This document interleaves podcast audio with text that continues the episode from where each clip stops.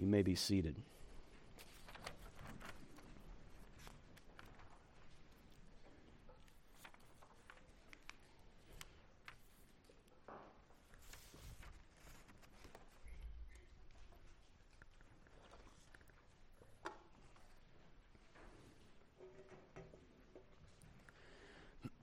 Again, today we have just a few short readings to introduce our sermon topic.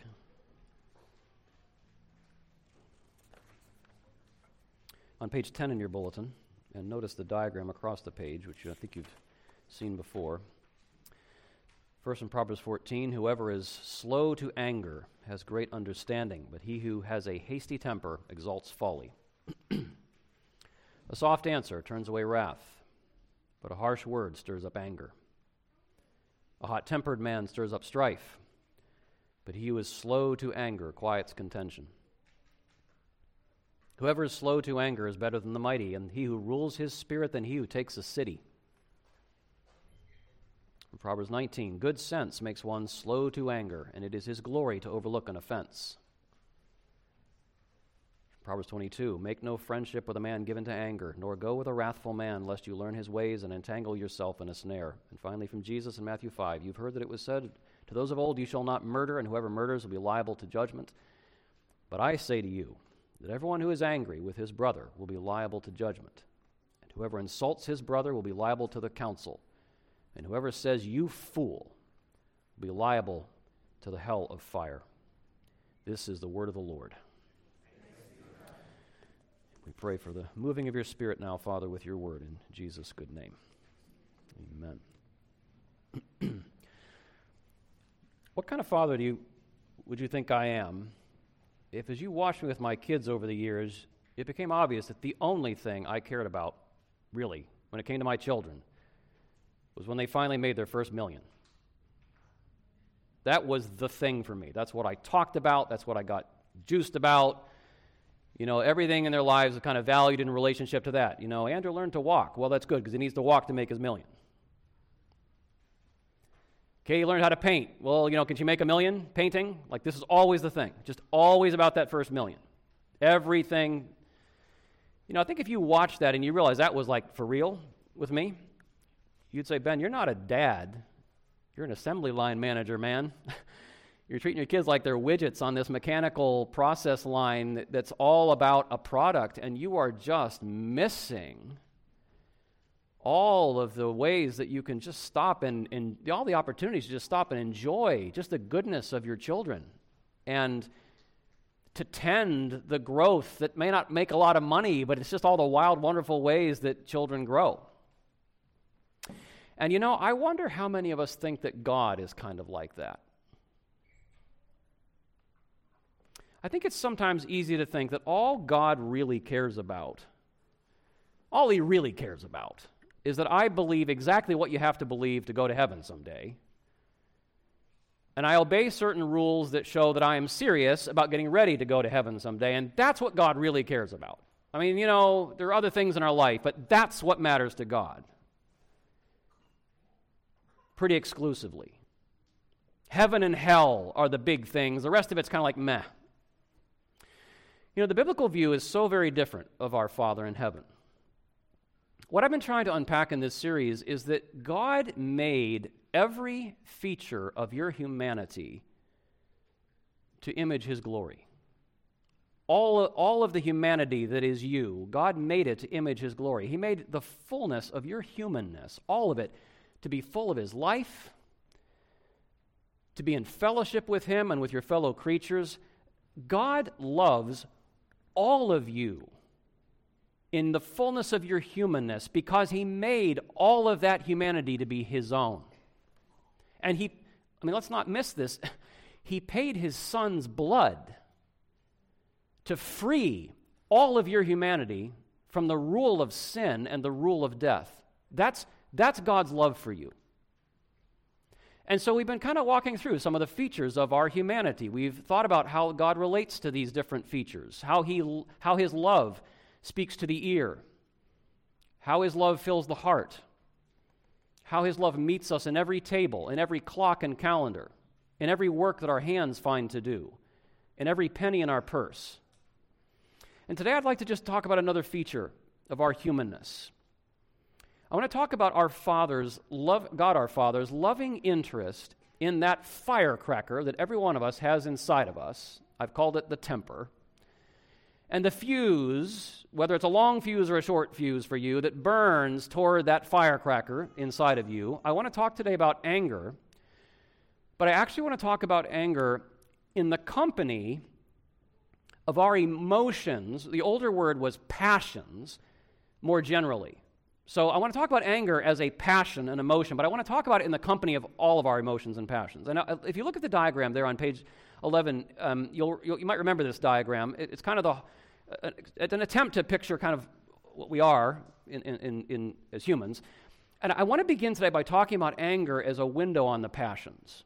Anger is a window on the passions. And just looking at that diagram, you can see the kind of four quadrants and the upper two quadrants, this diagram kind of reminds us that God made us, first of all, with souls, right? The, the, the non material part of us. And, and if you look at the two quadrants, you can see in the upper left that our souls know things. God gave us an intellect, and we can know in our souls. And we can, on the right quadrant, on top, we can, we can, we can desire. Not just know, but desire. God gave us a will that desires and chooses, and our souls both know and love, know and choose. But God also gave us bodies, didn't He? And the lower two quadrants remind us that we have bodies, and bodies, like our souls, also know. They don't know intellectually, they know through the senses. And they also experience, in the lower right quadrant, they experience, our bodies experience, a range of desires right? Think about the desires or appetites of your soul. Thirst. If you ever have felt like extreme thirst, you know what this feels like, where your body is craving something. We call that an appetite. But also, our bodies experience feelings about things that we encounter in the world. If you've ever felt, and I use that term on purpose, if you've ever felt actual fear, I mean, it, it physically is going on inside of you. It, it, it, it's, it's almost like you're physically almost controlled by it in that instant of freezing or whatever your reaction is physically. Our bodies have feelings. Well, we talked about, you know, desires and appetites in connection with the table a few weeks ago, but now I just want to think about this strange world of feelings or emotions or passions. I'm kind of using those terms more or less interchangeably. And some of these feelings are very positive, some of them are very negative, but I just want to think about those. Again, anger is a window on the passions. And just some general observations for starters and you, will you'll, you'll relate to these things in your experience. General observations about our passions, our feelings, our emotions, anger in particular. One is you'll notice we have a remarkable diversity of emotions, don't we? Quite a range of passions. Think about this week. Think about some of your emotions and passions. We have love and we have hate, right? We have delight and sorrow. We have hope. We have despair. We have confidence. We have fear. We have anger that kind of stands by itself. A whole range. Humans are complex, beautifully complex. But another observation would be that these feelings, if you think about them, these emotions or passions, they are affected both by the activities of the soul and the experiences of the body. And, and you, you, know this is true from your own experience. Obviously, your emotions are affected by stuff happening in your soul, that rational part of you that thinks your thoughts affect your feelings, right? The way you think, the way that you believe, stuff that's going on in your head, it cer- certainly does, you know, flow into your emotional life. But it's also really important to know that emotions are affected by experiences that your body has, especially experiences that weaken your body. Any of you who have ever experienced mental health know what this is like, mental health problems. Um, like Psalm 22 is a description. It's very interesting. Notice the language of, of kind of body and emotion. So the psalmist, and, and remember, this is pointing forward to Jesus. The psalmist says, All my bones are out of joint. My heart is melted like wax within me. My strength is dried up like a potsherd. Now, that is picturing Jesus' physical and emotional experience on the cross, but notice there that the bones being out of joint and the withering of physical strength results in the heart feeling like it is melted like wax. Things that weaken your body will affect your emotions. Eh, you know, trauma would be, of course, the, ex- the example of that. And Jesus actually experienced this. But having made those two observations about the, just the diversity of emotions and, and how the soul and body affect our emotions, I want to go deeper now, and I want to use anger again as a kind of test case. It's a very good test case for how emotions or passions work, how God made them to work, and what God intends for our emotional lives as our loving Father. So we're still here under anger as a window on the passions, and I want to just give you a few further, more specific observations about anger in particular, but passions and emotions more generally. The first thing is that all passions or emotions are a response to a good or an evil. All of our passions or emotions are a response to a good or an evil. Think about those passions I just mentioned. Love is a, a sense of being attracted to what is good. Now, you could be wrong that it's not, it might not actually be good, but if you perceive something as good, there's a love and a desire, and you're drawn emotionally toward it. And hate, the, the, the, passion of hate, is being revolted by something that is evil.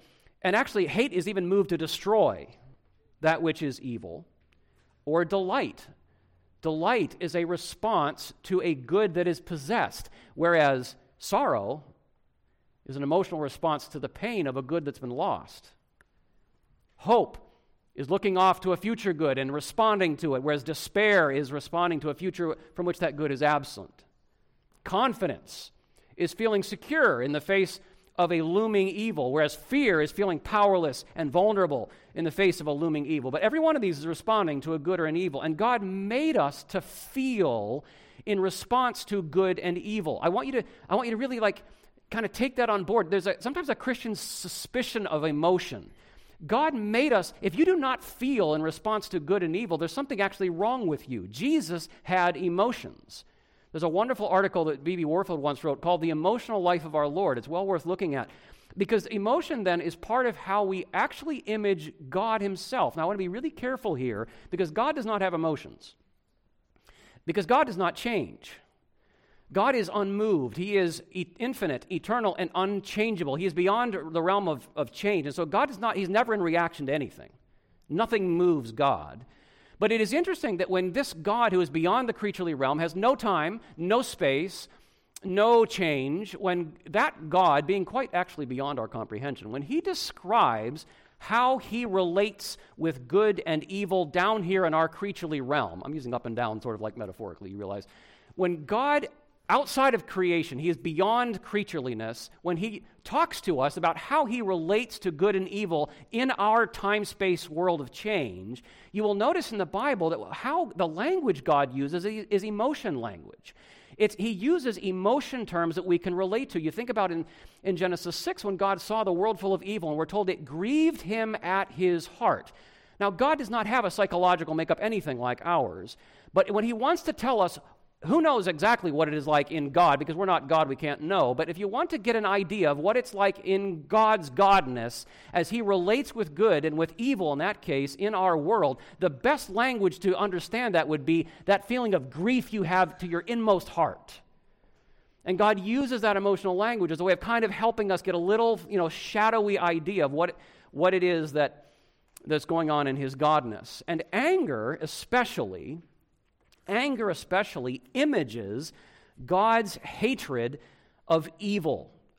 A, few lines from David Powlison's very helpful book, Good and, Good and Angry. He says, Anger is the fighting emotion, anger is the justice emotion. Anger is the deliver the oppressed from evil emotion. It stems from love for the needy.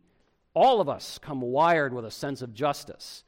Your sense of justice can be bent in many directions for good or ill, but you cannot erase it. I would insert, you, you, you surely should not erase it. That is a moral weakness if you have no sense of justice. It is part of the original equipment in human nature. The image of God is the shorthand way of describing the way we were all meant to be. You identify something wrong and harmful, it matters. You are created to get upset about it. You speak and act forcefully to address the problem. When human beings work this way, it's beautiful, it's constructive. Our anger is natural, it's a capacity given by creation in the image of God who is just. Now, I don't need to tell you that is only half of the story. There's a whole hell that develops out of sinful human anger. But just notice that that response to evil is a way we image God. All passions and emotions respond to good or evil. Now, second thing, you'll notice as you think about your emotional life that passions move us. They move us. Pa- feelings, emotions, they move in us and they create movement in us. There's a reason we call them emotions, right? And anyone who's ever experienced powerful emotions, powerful passions, you know it can feel sometimes like you are literally riding a herd of wild horses. and this brings us to a little bit of a mystery about our emotional lives, which is that we can sometimes feel as emotion is moving in us, we can feel like we are both the mover and the moved. You ever felt like that? Anger is like that for me. Or fear can be like this, or grief can be like this.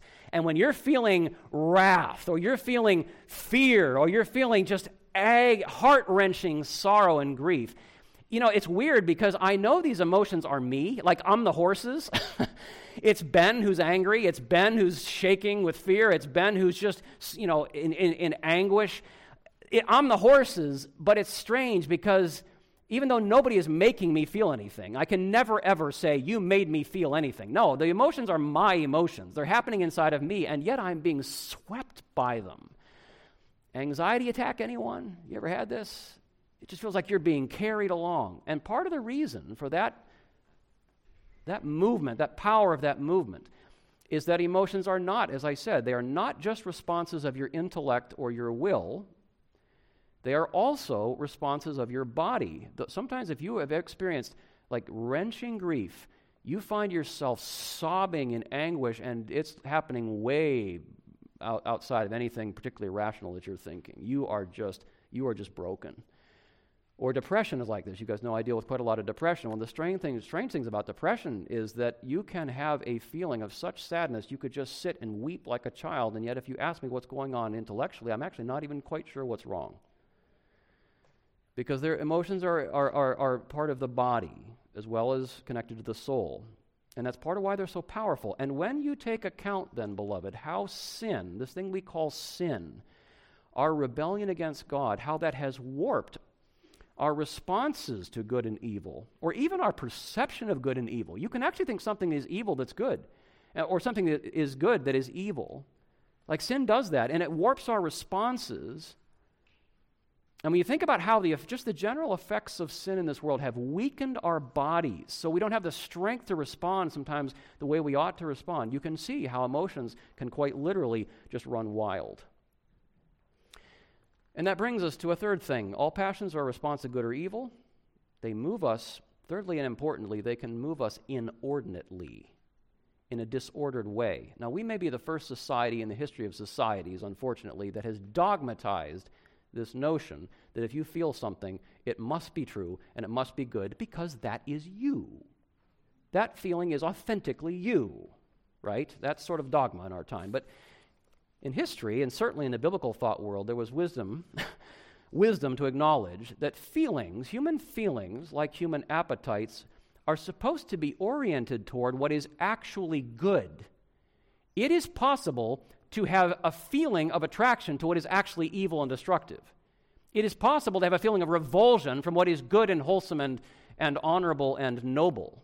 So there has to be an orientation to what is actually good, or the feeling is disordered. And let us suppose that our feelings are rightly aimed at what is good and rightly aimed at what is wrong. So we have the right emotion toward what is good and the right emotion towards what is evil. Let's suppose we've even got that straight. The other thing that, we, that you see as you read in history and in the Bible is that even if you've got the, the orientation right, there is to be a measuredness and orderliness in how you respond even to a legitimate good or a legitimate evil. And anger is the classic test case here, isn't it? Because you can be angered by an injustice. Something wrong has happened, and I am angered by it. But how often, beloved, do you find your anger as you respond to the injustice is creating more injustice?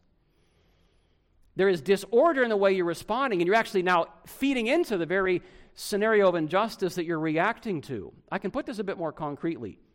Disordered passions or inordinate passions, basically, they're too fast, too much, or too long. That's probably the simplest way to remember this.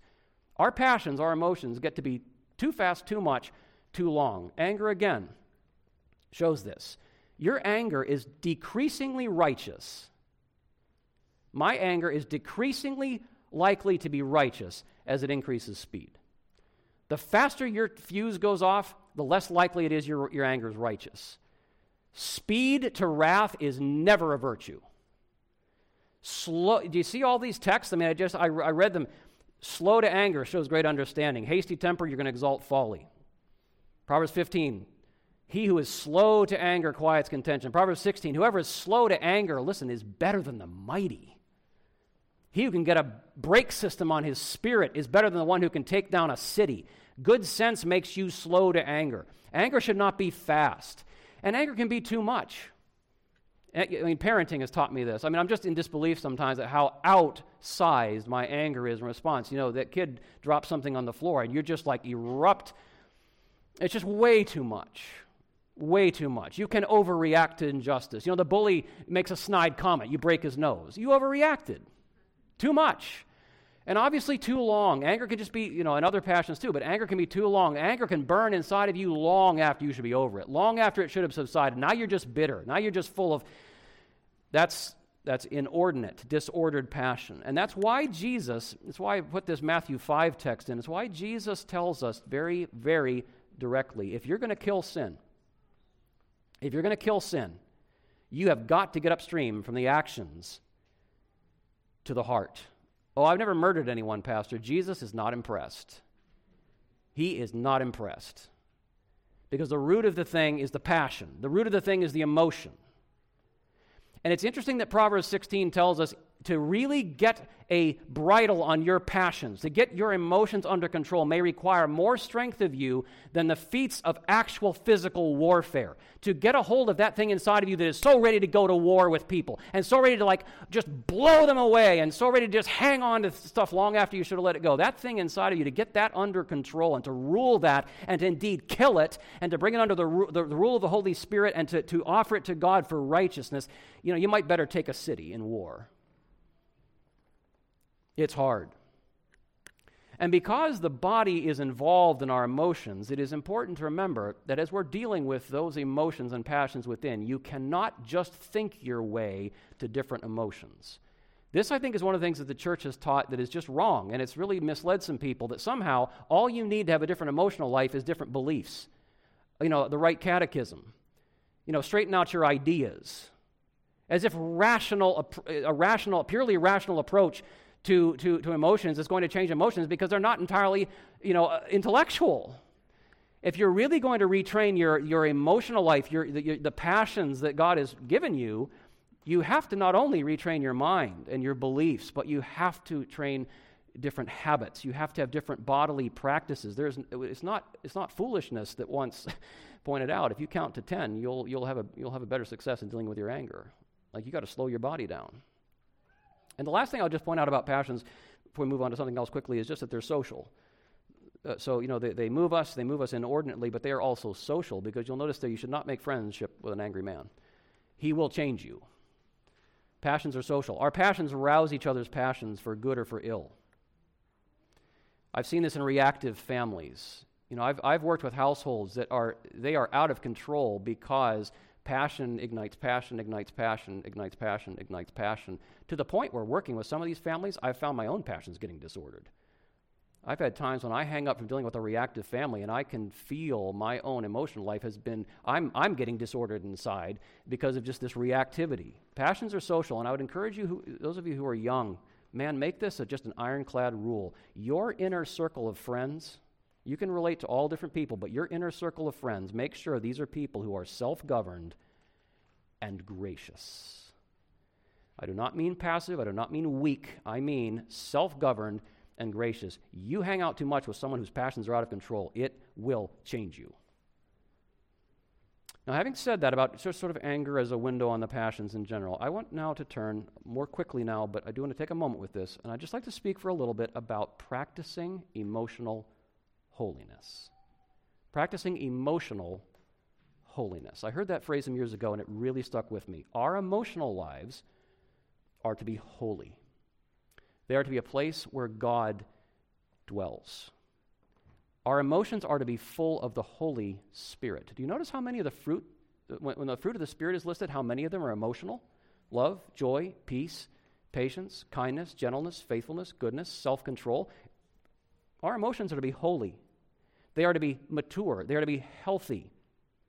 And like all health, emotional holiness begins upstream from the episodes that arouse your passions. If you wait until that moment of confrontation, or that moment of whatever it is, fear or what grief or whatever, you know, if, if you're waiting until crisis to, to figure out how to respond in an emotionally holy and healthy way, it's too late. You've got to begin upstream. Maybe I can say that another way. Emotional holiness requires food, not just medicine. See, we're a generation that wants to live on medicine. You need food, not just medicine. You got to feed your emotions, not just medicate them in the moment of crisis. Are you with me? So I want to give you a couple of practices to feed, to nourish emotional holiness. The first is this May I urge you, beloved, to meditate on the tenderness of your Lord. Meditate on the tenderness of your Lord. Now, as soon as I say the word tender, some of you guys, you macho guys, are thinking, yeah, this is the effeminate hippie Jesus. I am not talking about the effeminate hippie Jesus. I'll tell you what I'm talking about. I once had the privilege of watching a father doing a, a game of Pica-Roar with his probably eight or nine month old son. You ever played Pica-Roar? Can't see me. Roar! And this little guy was eating it up. You know, the, the, the, chubby little knees are kicking, and he's squealing, and he's excited, and, and the dad's, you know, this is a big, powerful man. He's just roaring in his son's face. You know, his son's on the bed, and, oh, this is just, the son is just getting all worked up. And there came this moment in this episode when the father turned and he, he, he, he said, he was laughing his full head off, and he said, should I be more tender with him? Should I be more tender with him? As the son was just getting so worked up. Why? What, what, what's going on there? The father realized the point of this Pica-Roar game is enjoyment, it's playfulness. And I would never want this little guy to feel that my strength or my roar is going to hurt him. Should I be more tender with him? That's Jesus. Because Jesus, in all of his infinite power, in the perfection of his holiness and goodness and purity, in his awesome majesty as the warrior king who will bring his enemies under his feet. Listen to how he describes himself. He says, Come, learn of me. I'm gentle. I'm lowly in heart, and you will find rest for your souls. You will find rest for, emo- for your emotions because my yoke is kind, my burden is light. The Bible speaks of our hearts, including our emotions, being rooted and grounded in love, nourished, settled, ordered by our Savior's love toward you. And I wish I could say each of your names toward you, toward you. Jesus is gentle and he's lowly. Do you know what that means? He puts himself at your level. He knows who you actually are, what you're actually he knows he knows everything about your makeup, your frailties, your circumstances. He puts himself at your level. And that's where he relates with you, like the father being careful that at my little baby's level I'm not causing him fear. Beloved, we need to ponder that. We need to ponder that. And some of you are probably wondering if I have been reading Dane Ortlund's recent book, Gentle and Lowly. I have. You should too. It's quite a book. Jesus is gentle, and he puts himself at our level. And I know what some of you are probably thinking. You're thinking about my sin. You know, that baby is not a sinner. The Father's not dealing with sin. Jesus is dealing with my sin all the time. My sin, that's what makes a difference. Do you ever, ever, ever pay attention when you read the story of the prodigal son? What is the Father's heart in dealing with that wretched rebel of a child? Don't you see that God hates your sin because he loves you? Beloved, don't you see that that's what the cross means? I hate what separates you from me so much. I hate it this much.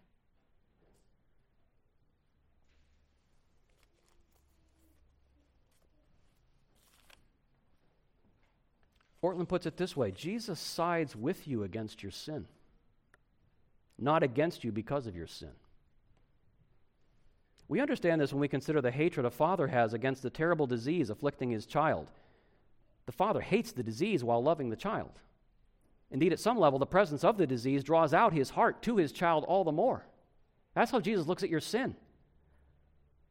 Now, this is not to ignore the disciplinary side of Christ's care for his people, but even the discipline is a reflection of his great heart for us. When a body part's been injured, it requires the pain and labor of physical therapy.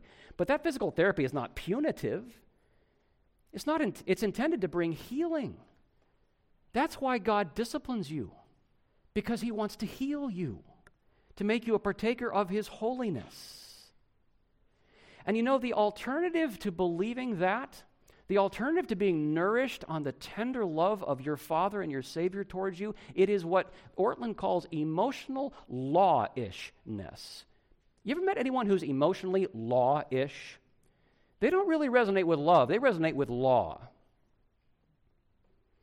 It's an emotional life in which your responses are dictated by this transactional justice thing. Your, your emotional life is kind of driven by a series of debits and credits rather than by this much deeper and more beautiful thing, which is that I am yours and you are mine.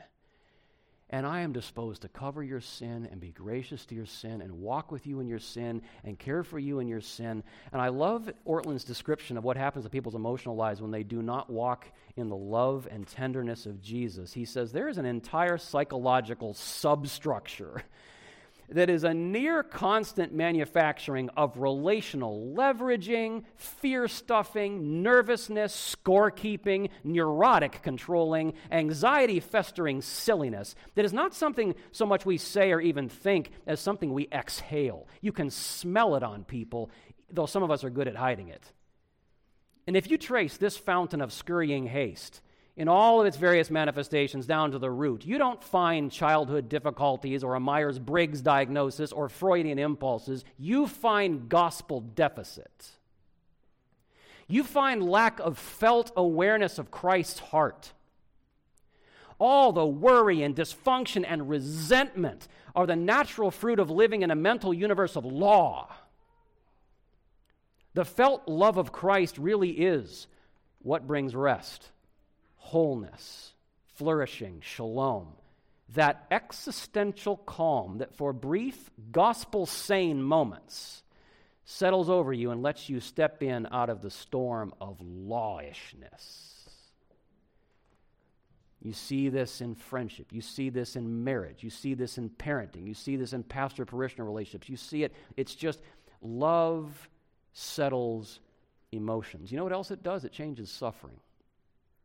It really changes suffering because when you know the love of Christ, you know the heart of Christ, it just takes all the sting out of, of judgment, out of, out of things that happen to you. You suffer, but there's no judgment in the, in the suffering. And when you're, you're, in, you're in that suffering with Jesus, and you know, when you're with Jesus, you kind of expect to suffer. If you're going to be with Jesus, guess what? Jesus suffered. And you're going to suffer if you're with Jesus. And you kind of expect it, but the difference is you suffer with Him. Ortlund says, the deeper into weakness and suffering and testing we go, the deeper Christ's solidarity with us. The more chains, the more my chains are in Christ. Because at every moment in that suffering, when you know He loves you, you know He is gentle and He comes to your level, that means in this suffering that I am facing, however wrenching it may be, my Lord knows what's going on. He cares for me here. The Bible says He feels for me here, beloved. He is touched with the feeling of my infirmity. He rules this. He will use this. Someday I will say with Joseph what other people meant for evil, God meant for good. And so it is possible, even in the worst of suffering, to count it all joy, to have emotional holiness, even in suffering. But, beloved, you've got to meditate on this. You have got to meditate on this. You have got to read books and sermons. I've got a little six page sermon by Robert Murray M'Cheyne that I read in 1994, and I keep that little sermon. It's called The Love of Christ, and I read it every once in a while because it keeps me sane. You need to have certain scriptures you go back to. You need to have conversations together to meditate on the love of Christ, meditate on the tenderness of your Lord. The last thing, second and last thing, and I'm almost done, another practice for emotional holiness accept the freedom accept the freedom of bodily limits. Accept the freedom of bodily limits. You know, often disordered emotions are a reminder that God gave me a body, that body has limits, and I don't think I'm honoring those limits. it is emotionally freeing to say the words, I can't. That's not irresponsible. Sometimes I literally can't. I like looking at little children's hands. They're so, they're so fragile. And I look at my hands, and I have big, you know, strong man hands. But I'm reminded sometimes in the big scheme of the world, my hands are much more like that little child's hands, just not strong enough for that. I can't do that. God has not given me the ability. Or maybe it's not so much that I literally can't, it's just that I'm already doing what God has told me to do, so I can't. And there's something about being able to say, I have limits, I can't, that just frees you emotionally. And to be able to say, another limit, I need. Sometimes I don't need to go have a spiritual high, I need a meal. I need a good night's sleep.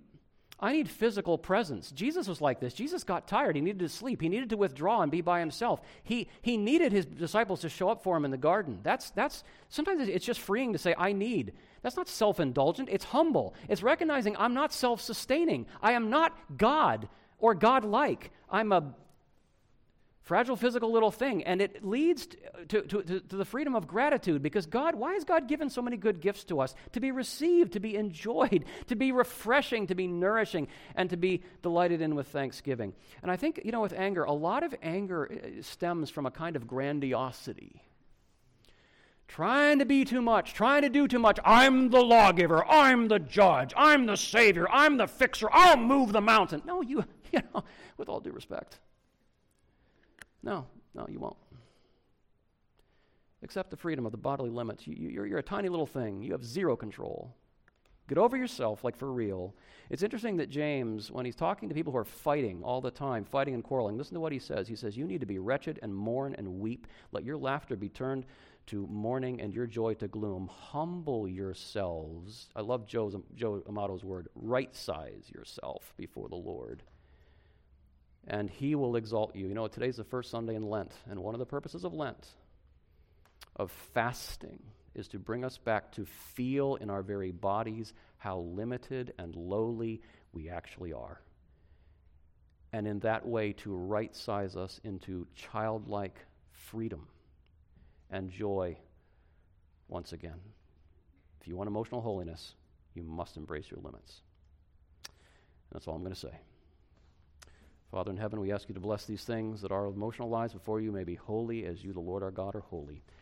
In our good Savior Jesus' name we pray. Amen.